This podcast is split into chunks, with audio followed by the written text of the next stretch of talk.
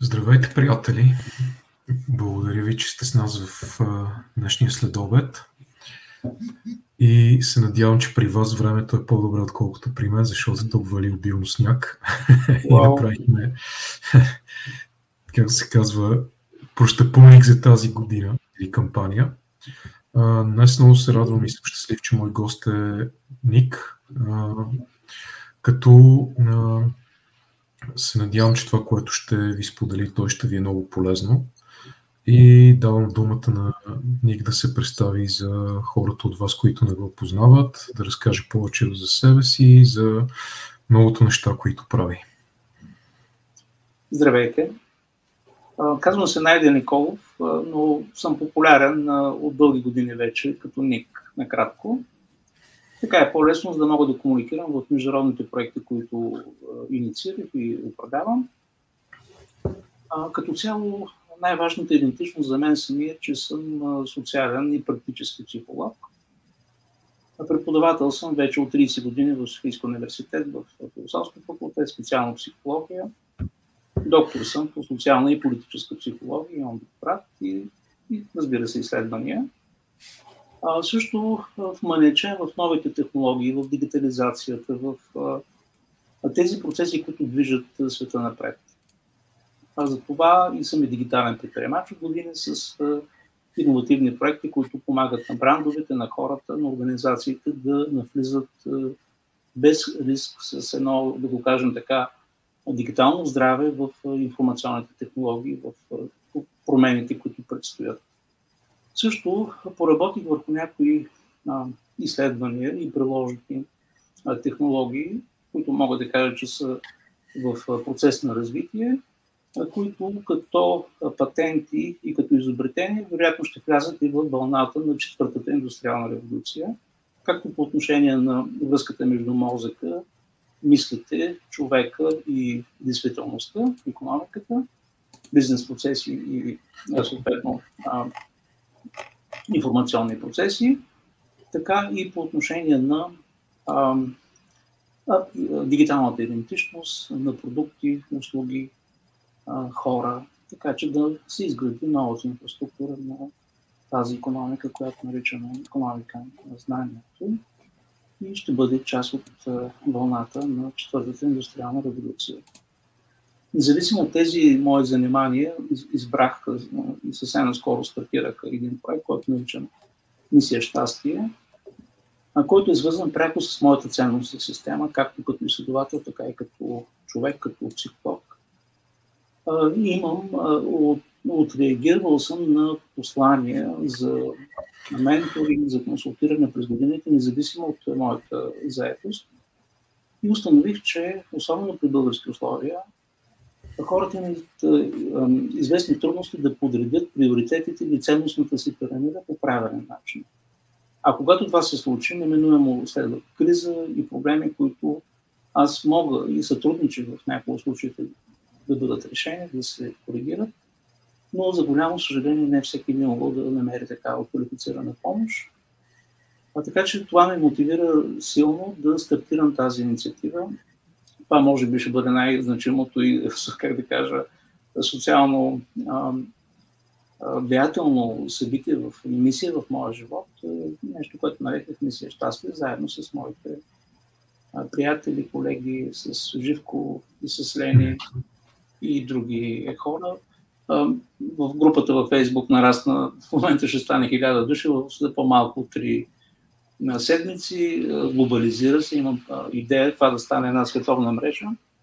Преди няколко месеца получих от Академия ЕДО, академичната мрежа, на която съм член, от нейните редактори, молба да направя тази менторинг програма и съответно в помощ на близо 200 милиона души там в академичната мрежа, защото са установили, че проблема с травмите, с проблемите сега покрай COVID-кризата по отношение на психичното здраве, на тази ценност на пирамида, за която говорих, са налични в световен мащаб.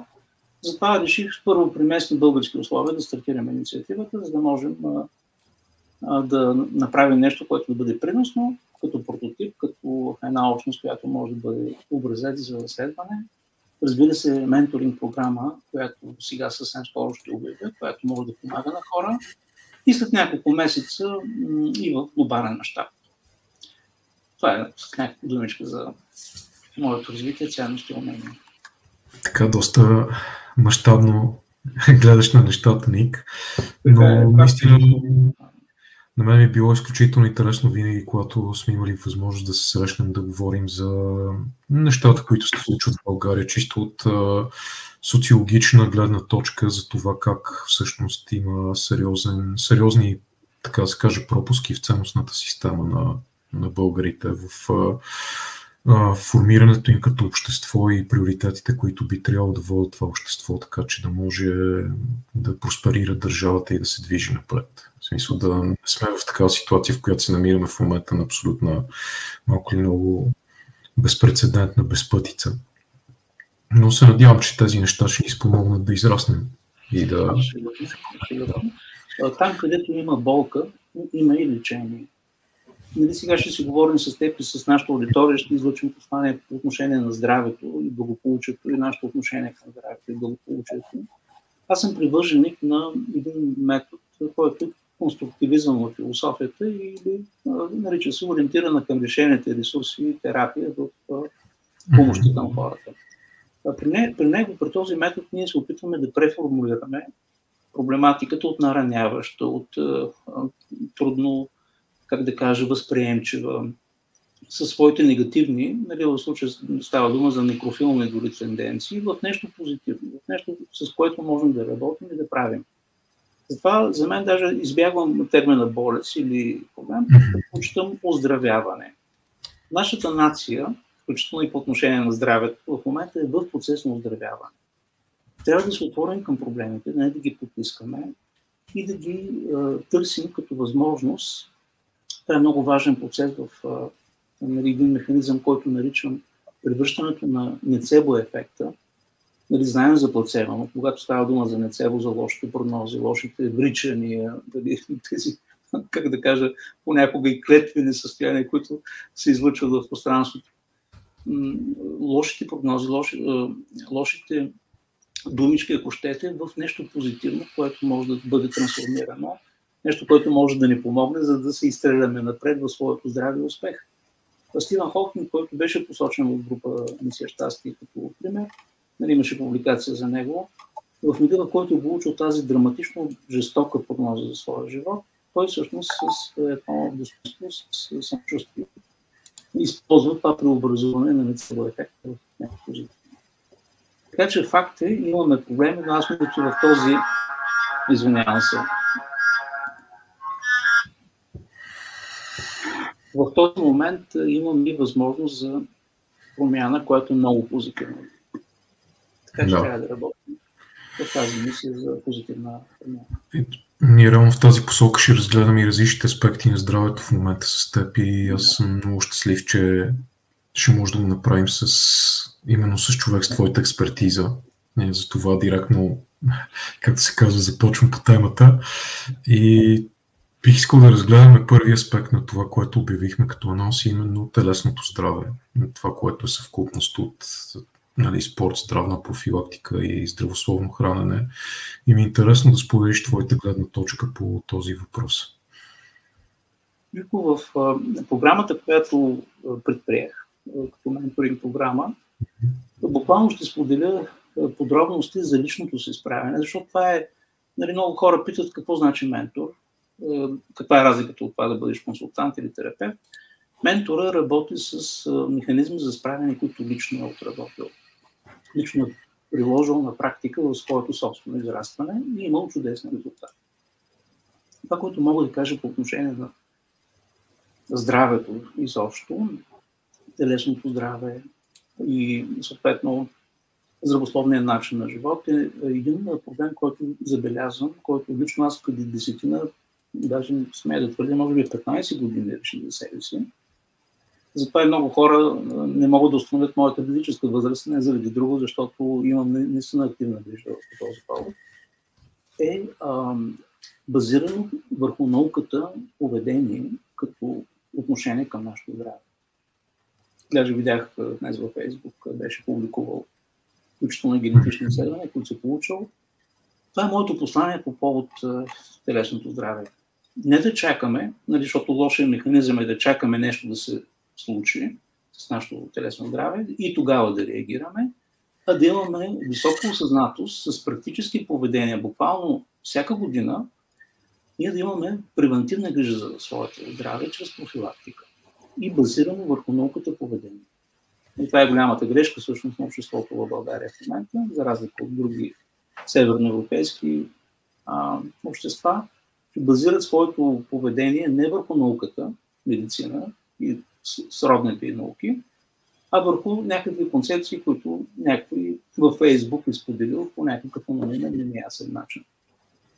А, все пак нека да си припомним поведението на а, Блес Паскал, който е в основата на решаването на проблеми, които и днес имаме.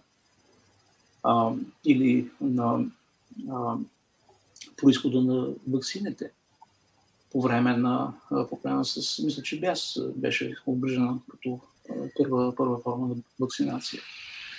Тогава, когато имаме доверие върху науката, имаме превентивна грижа за себе си, правим проучвания, нали, наричам този процес оздравяване, защото нашата генетика, нашето родословно дърво, нали, аз предприех тези стъпки за себе си, проучванията, които като диагностика всяка година в медицински звена може да направим, не показват къде са нашите слаби и силни места, къде да обърнем внимание, как да ги решим и да ги приемем с едно грижливо отношение към себе си, така че да не стигаме до крайни и е, ощетяващи нашето здраве ситуации. Така че първото ми послание е превентивната грижа.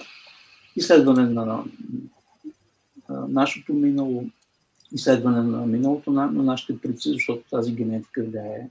Аз направих това и се справих с буквално тежки, непреодолими физически проблеми, които са белязани моите предци, точно в основа на предварителната си грижа за това.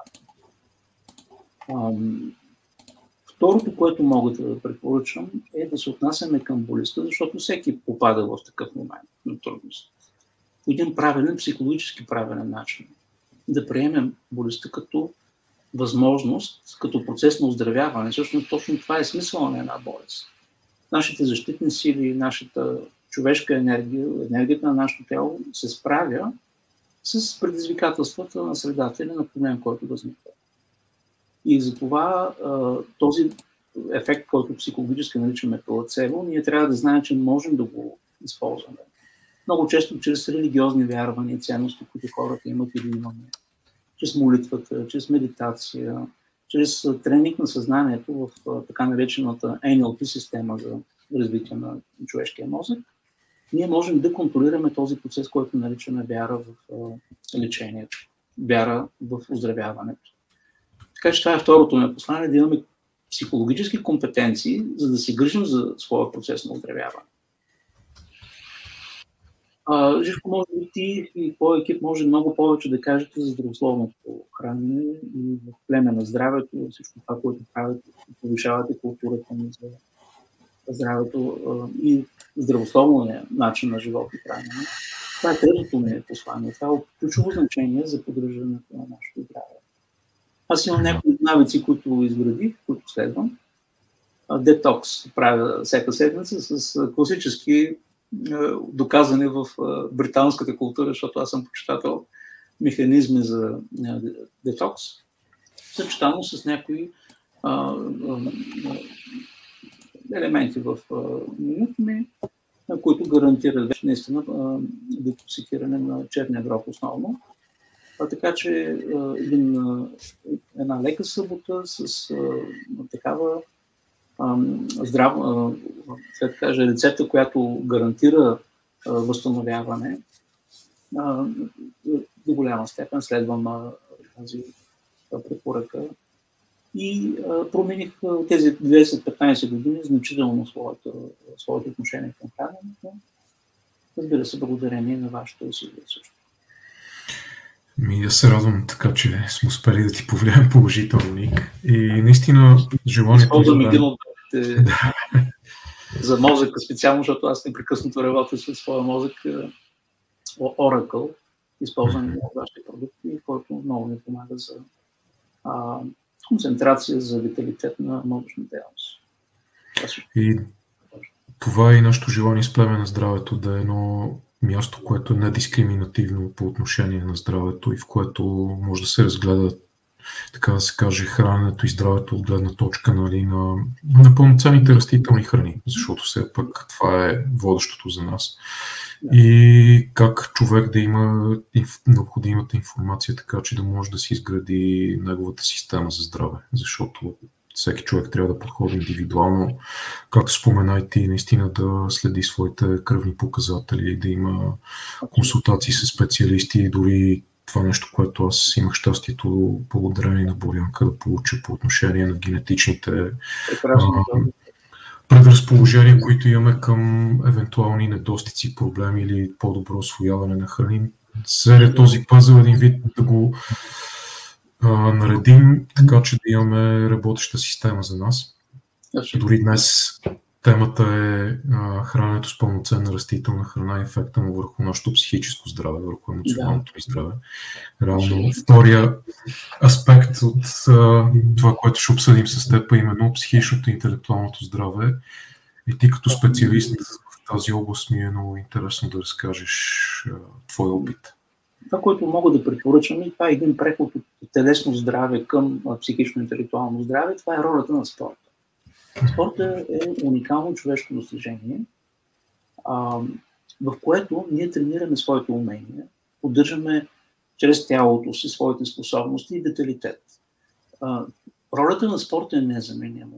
За, при, примерно при подрастващите, при младите хора, за формиране на характер, на воля. А, не, а, да, има конкурентни спортове, които в чието основа е постигането на, на успех, но дори в тази гледна точка това е много важно. Така че да го кажа така като четвърта препоръка за този преход към грижата към своето, своето емоционално и физическо здраве е хората да открият своя спорт, своето хоби за, а, как да кажа, иницииране на всички хормони на щастието, защото също това беше тема тази седмица в група Мисия щастие. И чрез своето хоби, чрез движението, чрез спорта, да се грижат и да възстановяват, да рестартират, да рециклират и своите психични и емоционални способности. Това е много важно. Да бъде в дневен поне един час на ден в дневния ни график и в седмичния ни график. Така че имаме една, едни ползотворни срещи и комуникации с близки наши хора, които имат близост до спорта или до хобито във връзка с движението, което изповядваме. Поне моят моя механизъм е такъв и когато съм в трудност и не мога да направя това, за съжаление, нали, нормално е да страдам и да потнея да могат да го осъществяват. А, другото, което трябва да кажем за психичното интелектуално здраве е а, факта, че а, много често ние, а, особено при български условия, не свързваме а, своето емоционално състояние а, и, а, със своя здравен статус, с статуса на телесното здраве. И това беше фундаменталната грешка, която аз открих и е, помогнах да се излекува този проблем при случаите, с които се занимавах в моята менторска програма.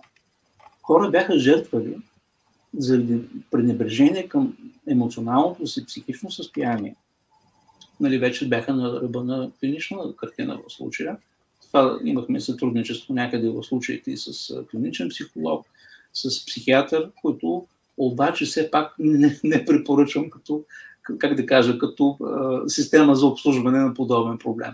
Колкото по-лесно и добре ние самите се погрижим и в рамките на развитието на случим това, с ментор, с обучение, с превентивна грижа, по-добре е, за да не влизаме в клиничната система. Там разходите, проблемите, които можем да имаме, химо, химико, терапия базирана върху химия, сами разбирате, че това не е добрия сценарий и въпрос. Затова, когато имаме уменията и знанията, да идентифицираме, че вече даден психичен проблем, проблем на взаимоотношения в работа, емоционалното пригаряне, в работата ни, остри конфликти в близки отношения, в бизнес. Всички тези фактори, когато имаме умението на ранна предикция, на ранно предупреждение, да реагираме адекватно и здравословно, ще ни предпази това от един по-труден, по-неприятен и рисков сценарий. Така че, като пета препоръка, нали, аз ги, опитвам се да ги следа, за да ги систематизира хората, е а, направете свои компетенции, дори да ги нямате. Затова има а, прекрасни специалисти в България, изключително добре работещи колеги в всички сфери. Има лайф коучинг, има менторинг, както аз съм специалист в менторството. Обърнете внимание за своята предварителна квалификация и подготовка за себе си, за своите деца, за своите партньори, а, за колегите в бизнеса, за да можете да отличите тези ранни предупредителни сигнали, които ви показват, че имате заплаха за своето психично а, благополучие. Разбира се, има и доста препоръки в това отношение, които са свързани на нивото на, базата. Изследването, което публикувах наскоро в Мисия Щастие, 75 годишно изследване на специалисти колеги в Харвард, показва, че близките отношения, поддържането на близки човешки контакти е най-сигурният източник за психично благополучие, за разлика от успеха в финансите, в бизнеса и всички други сфери. Затова, когато изгражда тази пирамида, за която говорих че преди малко и на хората, които ме наблюдават, трябва да имаме в предвид, че в никакъв случай върху пирамидата, върху основната ценно здраве и благополучие, ние трябва да поставим щастие и удовлетвореност. И чак тогава на трета позиция е а, този слой в пирамидата на наш, нашия напредък, който наричаме успех и постижение. Когато успех и постижение заемат другите области, това е значителен проблем. Затова а, какво показва всъщност това изследване и какво е посланието му по отношение на нашето психично благополучие. Най-щастливи удовлетворени хора, които живеят около 20-25 години повече това е изключително, изключителен резултат, който можем да имаме с доверие. А, са запазили своите близки взаимоотношения по начина по който ги имат. Това може да бъде с приятелство, с партньорство, в семейството. Има разнообразни варианти. Нали? Аз нали, съм с по-консервативни възгледи, не, а, как да кажа, признавам правото на хората да изберат начина по който се чувстват добре един с друг. А независимо от това, че съм по-консервативен, като разбираме и ценности. Затова другият фактор за баз, базисно психично благополучие са здравите, стабилни взаимоотношения в партньорството. Включвам и малки и средния бизнес, фамилния бизнес, всички тези тази тъкан на една економика, защото големите корпорации са около 15-20% от развиващите се економики. Но има такъв тип економически връзки, които се базират върху партньорството и ценностната връзка. И тук добавям а, грижата вече в корпоративна и организационна среда, в национална среда, грижата за благополучието на хората. А, този индекс Щастлива планета, който бих, бих искал и ние да повишим нали, като общество, защото психичното благополучие, виждате, е пряко свързано и с сигналите кога, на политика, на държавно управление, които дава към своите граждани.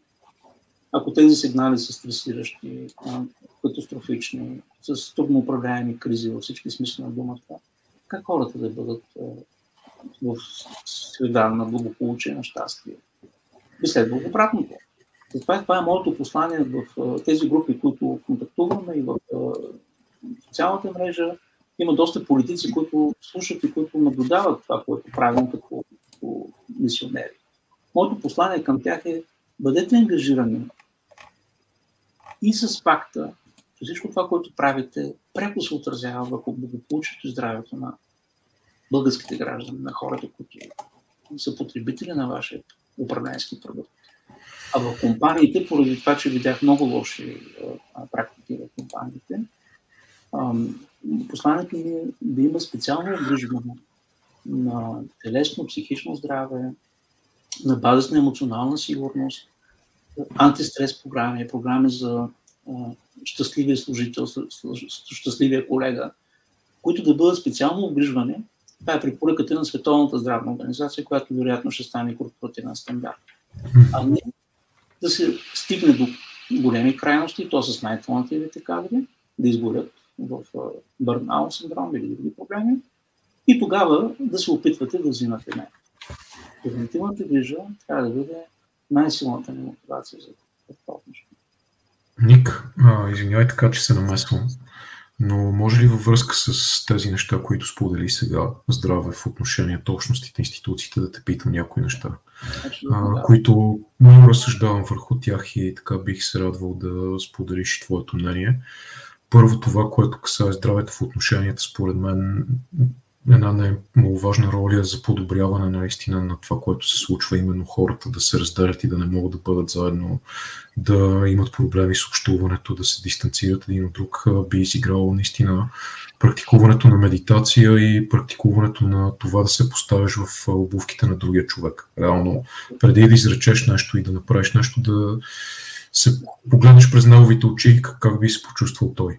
И когато, да кажем, си гневен или примерно си натрупал негативни емоции, просто да това нещо по някакъв естествен начин да ги облегчи в теб.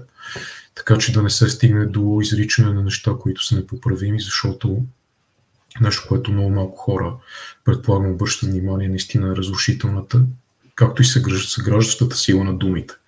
Смисъл, това, което може да причиниш като болка и страдание на други човек, просто изричайки ни неща, които ги казваш под ефект или с някаква емоция, без да им придаваш значение, обаче те въпреки това нараняват. И ми е интересно ти как виждаш това нещо. Мъжете са по-заплашени от моите изследвания, които обхванаха и генетичната част от развитието на Homo sapiens sapiens. Направих такава докторска работа. Над 17 години всъщност аз чаках потвърдение на генетичните изследвания на развитието на човека в историята, посочват, че особено мъжкият пол имат, има, включително и на генетично ниво, проблематика за овладяването на агресията и на гнева. Затова и той, нали, нали, няма да изреждам всички факти, които са доста неприятни в случая, но това е едно предизвикателство за, за мъжете. Поемайки и жените управленски роли, ангажиран в економика, социални процеси, също до голяма степен се поддават на този проблем, който мога да нарека трудности при емоционалния самоконтрол. Умение за трансформация на емоциите от негативни в позитивни, успокоение и неподаване на, а, на естествени всъщност реакции, които хората имат при а, случай на заплаха. Просто нашата органика стои в едно състояние от преди 20-30 хиляди години назад във времето и нашата основна психология, а реалностите, в които съществуваме и живеем, са различни. Затова а, какъв е начинът за справяне и защо всъщност при български условия имаме толкова много а, прояви на агресия на, в много смисъл на думата. Може би този дух на агресивност доминира. И домашно насилие също така. Домашно насилие, децата са, не знаят как да се справят а, с а, своите агресивни импулси, поради факта, че модела у дома е такъв. В случай как да искаме от тях нещо, което ние не правим. Това е един фундаментален дефицит на важността, наричам ги метаумения, на най-важните умения, които съвременният човек трябва да има. И не са застъпени в домашно обучение, в образователна система, в политика. Виждате един дебат и по отношение в тази сфера, която трябва да бъде еталон за лидерство, за отговорност, за тези умения, всъщност какво се случва. Ако говорим за езика на омразата и за езика на конфликтите, кой дава пример в българското общество в тази посока? Не е много благоприятен анализа ни в това отношение. Какво значи това? Значи, че на, на нивото на първичната социализация, което е фамилията, семейството, ниските връзки, все още не доминира един механизъм на толерантност, на емпатия, на, на умения, които да обвижват добрите взаимоотношения между хората. А от гледна точка на наука, на психологическа общност, на на едно развитие на маса хора с умения в тази посока, това е необясним феномен. Вероятно тази криза, която се преживява, това, този процес на оздравяване, нали, така го наричаме в момента в България, ще отвори хората към, тези, към развитието на тези метакомпетенции. И ще им покаже колко по-добре можем да се справяме. Защото така не ще става дума за, примерно при мъжете, за така наречения център на агресията, амигдала.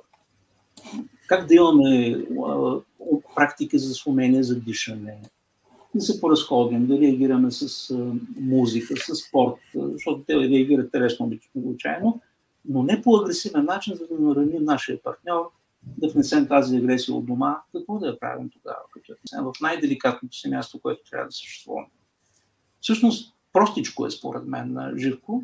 Затова поех тази инициатива Мисия щастие, нали, прекрасно и свързана с племе на здравето, за да, може, за да могат хората да се обучат и да поправят определени дефицити в области, които са ключово важни за човешкото развитие. Защото, да, ти може да си прекрасен инженер, прекрасен тесен специалист. Какво е това? Както се казва, какво по-важно от здраве и щастие. Но... Разбира се, в основата на наше, нашето благополучие са точно тези ценности. Здраве, психологически комфорт и умения.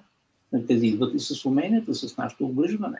Не са дадени сами по себе си а, и да имаме добри позитивни взаимоотношения и организационен климат. Това са умения. Трябва да ги притежаваме, да ги управляваме. И с едно, нали аз за това харесвам британската и англосаксонската култура, заради усмивката, с която приемат всички трудности. Усмивка, интелектуално превъзходство върху ситуацията, а, дори и да се надсмеем с чувство за хумора, нали, като българи също притежаваме това, за да можем да, да овладеем и да трансформираме нещо крайно драматично, което другите казват, о, особено в Южна Европа, там, нали, аз при контактите ми в Италия виждам как драматизират понякога дребни неща, които за нас не са особено важни. А, да имаме това усещане за а, контрол, за самочувствие от интелектуален характер, емоционален характер, за да можем да не позволяваме всички тези щети, които се случват или проблеми, които съществуват, да ни наранят, да ни засегнат цел, същността. А обратното, как беше от лимоните, да правим лимонада. Да развиваме своите умения. Нали, аз имам такъв призим към хората, като ми се случи нещо много драматично, много трудно и лошо, кажете, страхотно е, че ми се случва на мен. Защото ще развием умението да се справим с трудното, с лошото, с кризата. Това е един много позитивен факт, всъщност. Трябва да разберем и да го тълкуваме по този начин, защото развиваме най-важната ни капитал за себе си. Това е човешка капитал в нас самите. Да. Също друга много важно, Исус, Буда, големите конфуции, големите учители на света, и нали, за, за, в моята ценност система и Бог, ни дава чрез вярата, чрез медитацията, чрез съпричастността към тези невероятни ценности, които са споделили със света, ни дава една платформа точно за овладяването на онази енергия, която може да наранява и да руши. Нали, това е принципа на любовта, който е принцип над всички принципи. За да можем да първо да обижим себе си, защото ако ние не го направим за себе си, това е също много важен момент за автоагресията. Как да го направим с околните, с нашите близки? Да, точно така е. И нещо, което е интересно по отношение на общностите и така да се каже, развитието на дали ще семейен бизнес или друга форма на бизнес, за мен винаги е било сдружаването как всъщност хората заедно да постигат прогрес и резултати, като не се ощетяват взаимно, а не чрез една самоунищожителна конкуренция, която нали, цели винаги ти да си успешен, обаче за сметка на другите около теб, те дали да не са успешни. И също това, което поне в институциите за мен липсва в България, бих искал да е по-различно, е да има една човещина в институциите. В смисъл да не са просто един студен механизъм, който смачква с бюрокрацията си обикновения човек, да е малко по-различна форма на диалог там. И на работа също, разбира се. Абсолютно, да. Но това е менталитет, който е породен в кризата на модерността. Затова и публикувах нали, едно мое откритие в отношение на изкуството на 20 век. Чарли Чаплин и модерни времена. Това е уникално послание, изключително силно. Mm-hmm. Големият проблем е, че през света, инициирано от модерното време, премина един ужас, една тежка некрофилна ситуация на грубо насилие върху хората, върху човешкото. На метафората на идеята за човека и човешкото общество като машина. Никога човек или човешкото същество не е машина. Включително и когато използваме или работим с изкуствен интелект и с новите дигитални технологии, те са пряко зависими от нас. Тази вяра в машината, в мъртвото състояние, вярата в това, че ти можеш да имаш успех, като нараняваш, унищожаваш околните, а не в солидарност и в щастие и в благодат.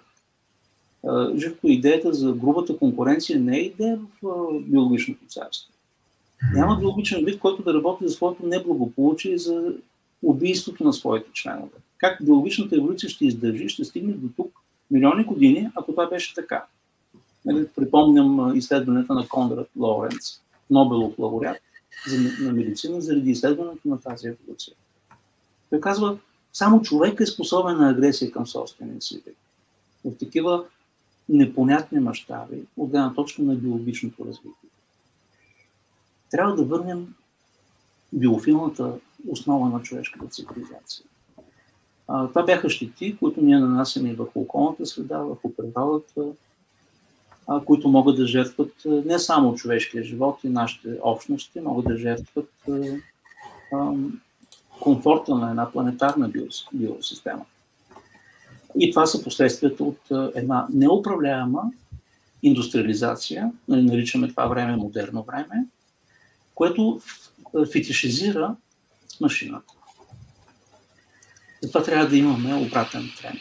Трябва да имаме оживление и възстановяване, умни технологии, които да допринесат за нормализацията на човешкото общество.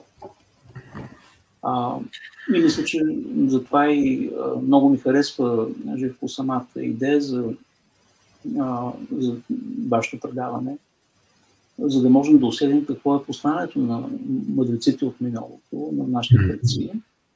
Мисля, че оживлението във връзка с тези ценности и вярвания, които са сцеплявали човешкото общество хиляди години,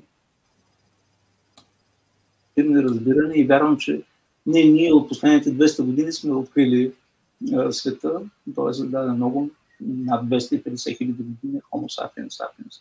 Като вид тази култура, която в историята назад ни окоръжава за такъв тип биофилна ценност, за респект и дълбоко уважение към живота и към неговото величие, към неговото ам, продължаване във времето и пространството, мисля, че работата в тази посока ще оздрави и човешките общности и взаимоотношения.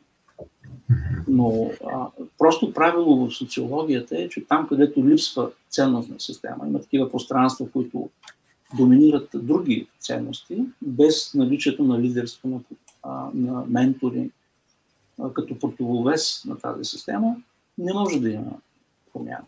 Трябва да поемем своята роля. И аз съм силно мотивиран да нося тази роля по отношение на щастието, на човешкия просперитет, на развитието по правилен начин като ментор и като послание към света, нали, по а, изключително ангажиран за мен начин. Няма друго спасение, а, включително екологичните проблеми, които имаме, ако ние не спасим своята човешка екология. Така. Много интересно нещо загадна именно за машината ник, което ни придвижва и към следващите две теми, които ще обсъдим. И това на мен ми е много интересно, защото малко или много човечеството в момента се развива в посока на трансхуманизъм, равно на сливане на човек и машина, на това, към това да се появят а, мислещи машини, които малко или много ще изместят хората от а, сферите на социална дейност, които са типично присъщи за тях, което естествено ще доведе до или а, не виждам прогрес за човечеството, което ще се освободи от бремето на 8-часовия работен ден и това да е постоянно фиксирано с такива дейности, или до а, голяма криза за човечеството, което ще изгуби малко или много своето място като смисъл, когато почва да бъде, да бъде изместван от машините.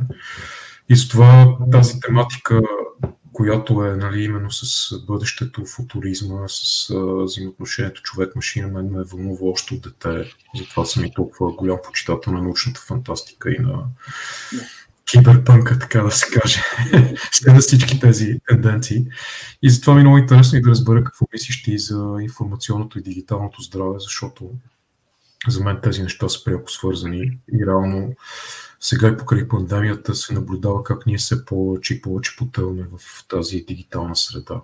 Реално, с, дори с цената на това да загубим здравето си и психологическото и физическото си здраве. Абсолютно живко солидарен съм. Истината е, че липсват ключови умения на хората по отношение на, на правилната, на позитивната, на добрата дигитализация. И разбира се, във връзка с дигиталната идентичност, защото а, как да кажа, близки хора и предприемачи, загубиха акаунтите си в LinkedIn, в Facebook. Хора, които се занимават с дигитален бизнес, не, не могат да управляват своята дигитална идентичност правилно, а има такива инструменти, в които ние можем да запазим. И това не е гарантирано винаги. Видяхте изчезването на Facebook за няколко часа, може би ден. Показва, че ние трябва да бъдем доста осторожни и с много специални умения, за, за да можем да съхраним по правилен начин нещо, което става изключителен капитал на нашето личностно и човешко развитие. И това е отношението ни с технологиите. Иначе това говорене за машината, вижте, нали, в този смисъл думата, аз съм остър критик върху опита машината да бъде показана като един Франкенштайн. Това е една метафора, вече отминала, защото модерното време приключи. Вярата в машината също, виждаме резултатите, които са изключително драматични. Да, така е. Няма машини, които работят без човек. Машината е с въплатени човешки взаимоотношения от миналото, като една генетика от технологичен характер, автоматизирани процеси, които улесняват, не някой друг улесняват нашето развитие, нашите взаимоотношения, нашия успех. Няма машини, които са извън нас и извън нашия контрол. Има липса на отговорност на хора, които не искат да поемат отговорността за това, че всъщност те вършат чрез машините неща, които не са завършени с околните. Това е големият проблем. Машината, машината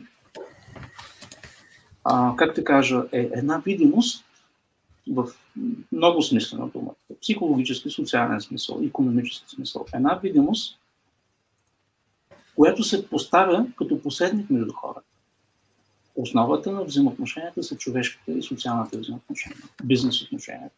Те могат да бъдат справедливи, да бъдат балансирани, да уважават основните ценности, здраве, щастие, просперитет. Могат и да не бъдат. Обратното.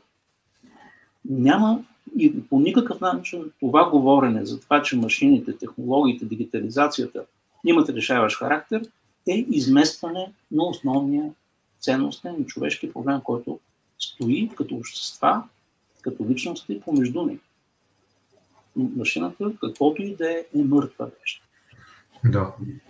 Без човешкото съпричастие, енергия, взаимоотношения, те не съществуват скоро в компютърно пространство, сега журирах нали, за 20-та година вече, имаше произведение създадено от машина, от изкуствен интелект. И се смяхме с колегите, не можехме да намерим смисъла в това произведение. Няма произведение създадено от изкуствен интелект. Или от машината сама по себе си. Дори сега популярните дигитални продукти, те са направени от автор, само че тяхната идентичност е уникална и затова и се продават с, с такъв успех, както и платната на класиците. А така че това е първото, което искам да заявя. Ще работя много устойчиво в тази посока, за да обясня на света в момента, защото това е психопатологично. Лесно е да се скрием за проблема с машината.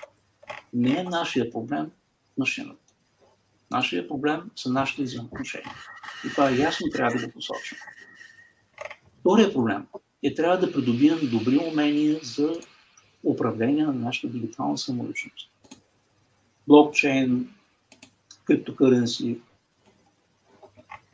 голяма част от всички цивилизовани държави в момента функционират по този модерен начин. Сега виждам в нали, интернет в момента скандал в избирателната комисия, че не били признали електронен подпис за регистрация в избори. Представете ли си къде стигна регресия при български условия?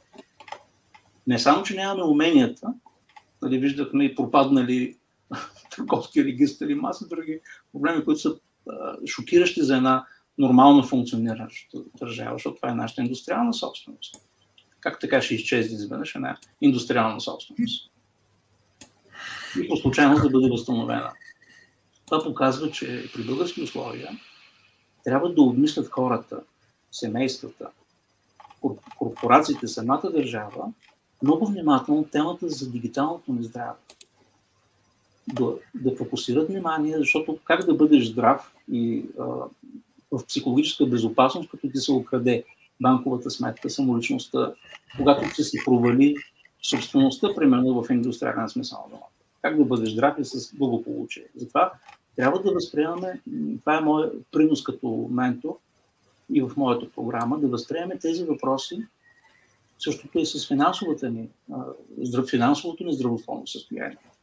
Като пряко свързани с нашето благополучие. Предишни епохи не са ги свързвали.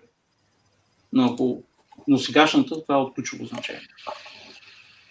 А, Живко, това, което мога да кажа е следното.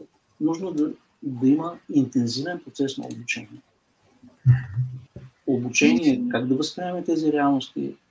Сега, примерно, един пример по отношение на изкуствения интелект.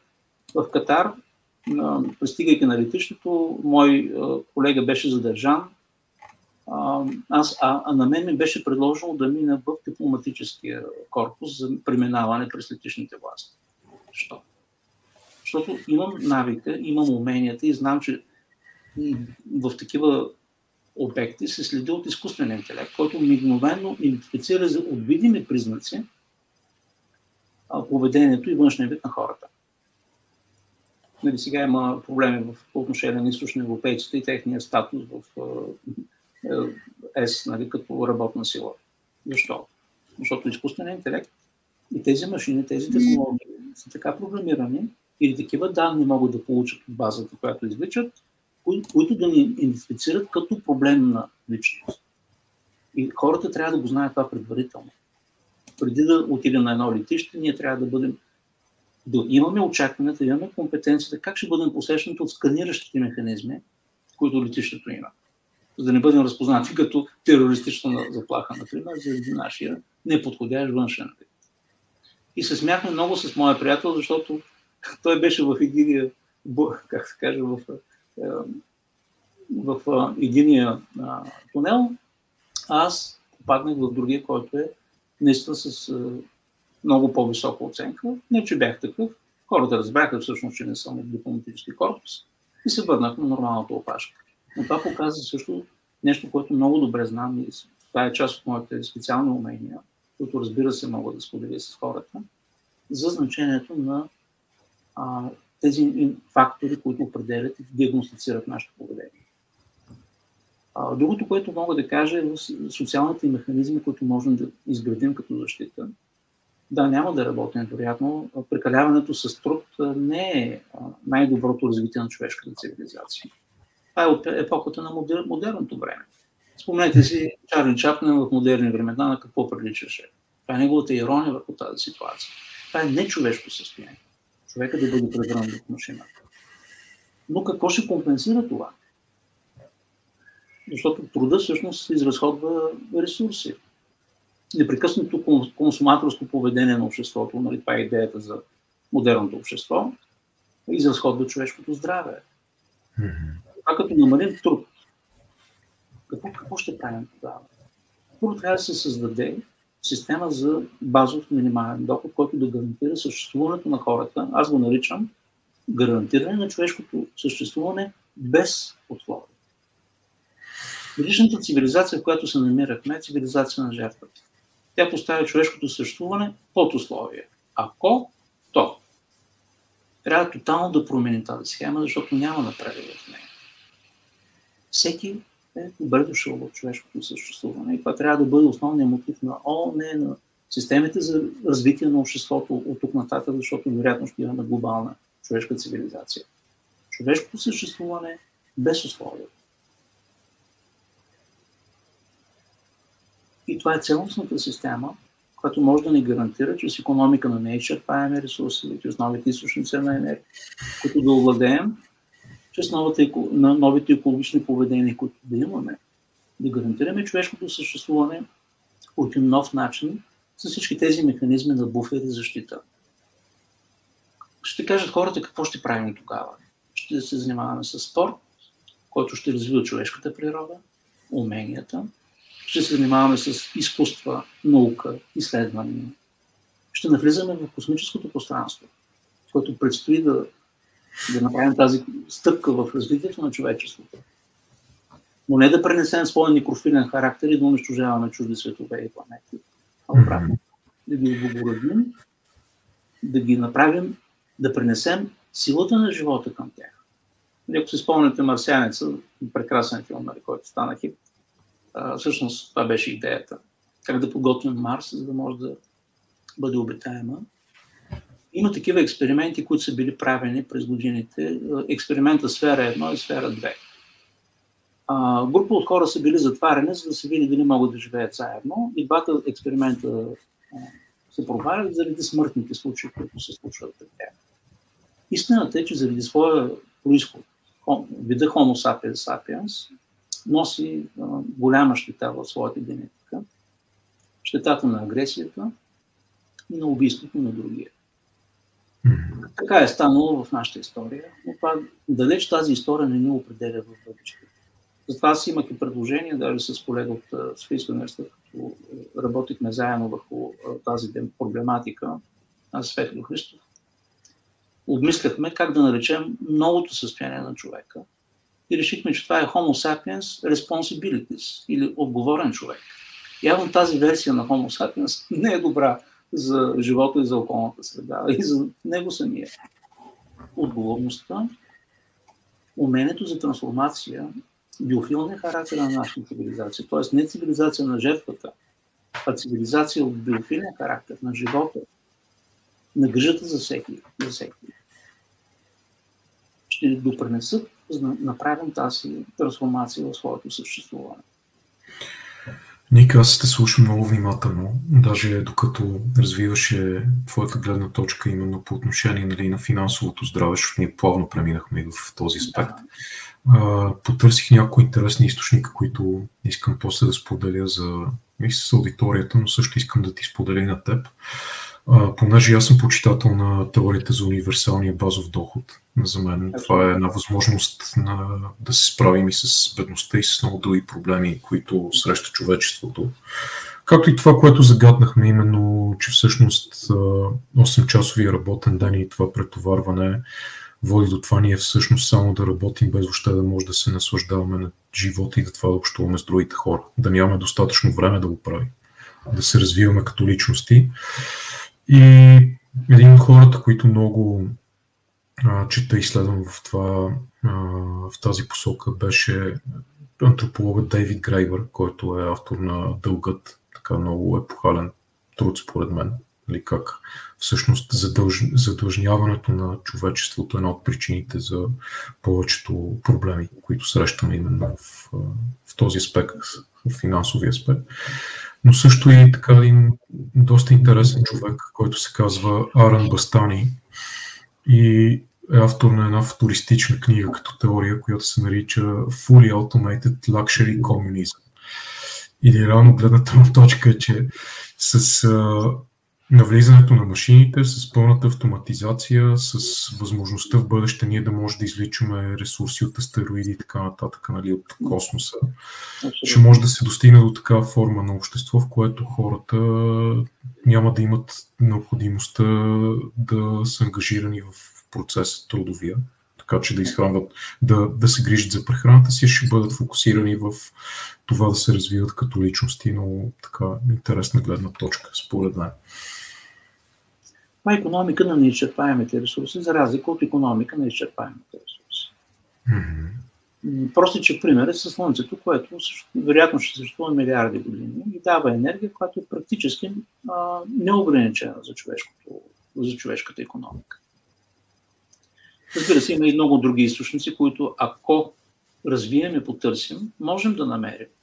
Защото е простичка логиката, ами то как, откъде да бъдат тези източници на неизчерпаема енергия. Не говоря за някои технологии, които са скрити от света и съществуват повече от стотина години, които всъщност, ако не бяха а, манипулирани тези тяхното приложение, ще да бъдат благодат за цялото човечество, но е време това да се случи, това да се направи. Време е, защото биологичният часовник на света изтича.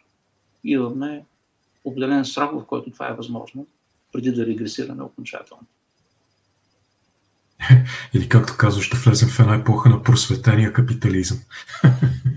Ако има просветен абсолютизъм. Не ползвам вече тези понятия, те са абсолютно out of, как беше? Out of date. Да, те са извън цивилизацията, в която живеем. Имам концепция, която мога да споделя в групата. Може би е време, защото идва и идея за политика в страната. Наричаме 3D политика, нова, новата система за концептуализация на политическото изобщо. Даже се появяват такива институции, организации, които не могат да бъдат обяснени в стария двуизмерен модел. 3D. Нова е средата, в която измерваме политическите ценности. За мен това е биофилната цивилизация и всички фактори, свързани с нея. Това е економика на знанието. И това е човешката свобода, нали, свързана с финанси, с дигитализация, с правото да има автентична връзка с Бог и с ценности и вярвания, които бяха умоуважени в епохата на машината. Така че този грид от три фактора, които правят нови пространства за измерване, за развитие на политическото, в никакъв случай в термина на противопоставяне. Това е стар начин на мислене. БД начин на мислене, както и самия Айнштайн се шегува с две, същ... две съществата, които не могат да видят третото измерение. Точно така. А, но а, защо всъщност акцентирах и започнах да мисля, направих още преди две години това изследване, което е смислено за глобалните процеси, не само за България. И намира, а, скоро бях поканен от едно ново световно списание да бъда член на редакторска колегия, започвам изданията си на английски язик масово. Вероятно ще намеря отклик в международен мащаб вече, защото вече периодът на, как да кажа, на българската лаборатория, която има в своя живот, отминава и искам такъв, да допренеса за развитието на света, защото мисля, че имам какво да кажа на света в случая. Така че, примерно на европейските бюрократи в ЕС, които критикувам в този смисъл. Това беше и дълбоката причина за а, британското напускане на Европейския съюз, е точно този смисъл на криза на политическите ценности, на неразбиране на източниците за глобално развитие в момента от страна на една бюрократична машина, която си мисли, че управлява процеси. Виждаме колко добре в момента биват управлявани. Така че 3D а, политиката е отговор на тези предизвикателства и съответно мерки, поведения и в отношение на бизнеса, които ще дадат инфраструктурата на новия свят, в който ще попадне. И той не може да бъде тълкуван в старите понятия категории. За мен това е относително простичко. Биофилна цивилизация, економика на неизчерпаеми ресурси и на гарантирано развитие на таланта и на хората. Нали? Простичко и лесно което напълно те адмирирам като подход. И, да, разбираме. И много благодаря, Ник, че имахме възможността да си поговорим, която е така един прекрасно прекаран един час. Точно. Надявам се това послание да стигне до хората, защото се намираме в критичен момент на трансформация за всеки това стигна до съдбата на всеки човек. И борбата в момента за тази трансформация Или затова и посланието ми е по-скоро лично към хората. Много често казваме, ще се оправи, някой ще го оправи, или това не зависи от мен. Тази промяна е наша вътрешна промяна. Тя започва с поемане на отговорността за себе си. Когато направим за себе си, ние можем да я предложим на нашия партньор, в нашата компания, в нашето общество, но трябва да започнем от някъде. И това сме ние сами. Да, това е много хубаво послание, рано да спрем да се оправдаваме с външните фактори и с съдбата. И как и, ще сме ами да почнем да е- действаме, да ставаме по-добри хора и личности и да се развиваме напред. Това е нашия избор и то този избор тук и сега. Това, което мога да кажа от гледна точка за здравето и благополучието, е, че те са въпрос на избор. Ако ние направим този избор сега и стартираме този процес на трансформация, който струва много по-малко от усилията и от безплодните опити и от тежките, как да кажа, почти като карма събития, които настъпват, ако не го направим, това е един благодатен път. Много по-лесен, по-ефтин, по-добър. Така че не трябва да го отлагаме. Защото много хора казват, ами как това е толкова трудно, толкова скъпо. Нищо подобно. Нищо подобно. Няма нищо по-ефтино, щастливо, бързо за случване от нашето здраве и благополучие, ако искаме това и ако направим този избор. Това ще спести много, много по-големи проблеми, енергийни приятности, които можем да имаме по стария традиционен път. Така че това искам да кажа на хората. И то не е ограничено до това дали имаш много средства или малко средства, просто как ще си подредиш нещата като приоритети. Абсолютно.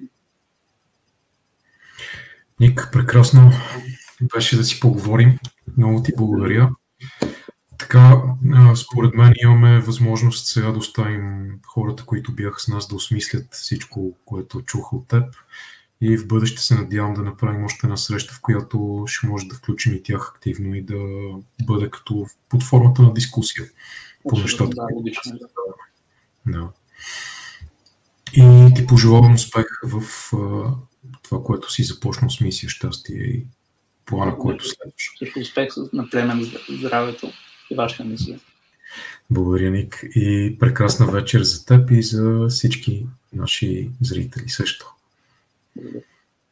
И да бъдем здрави. Абсолютно.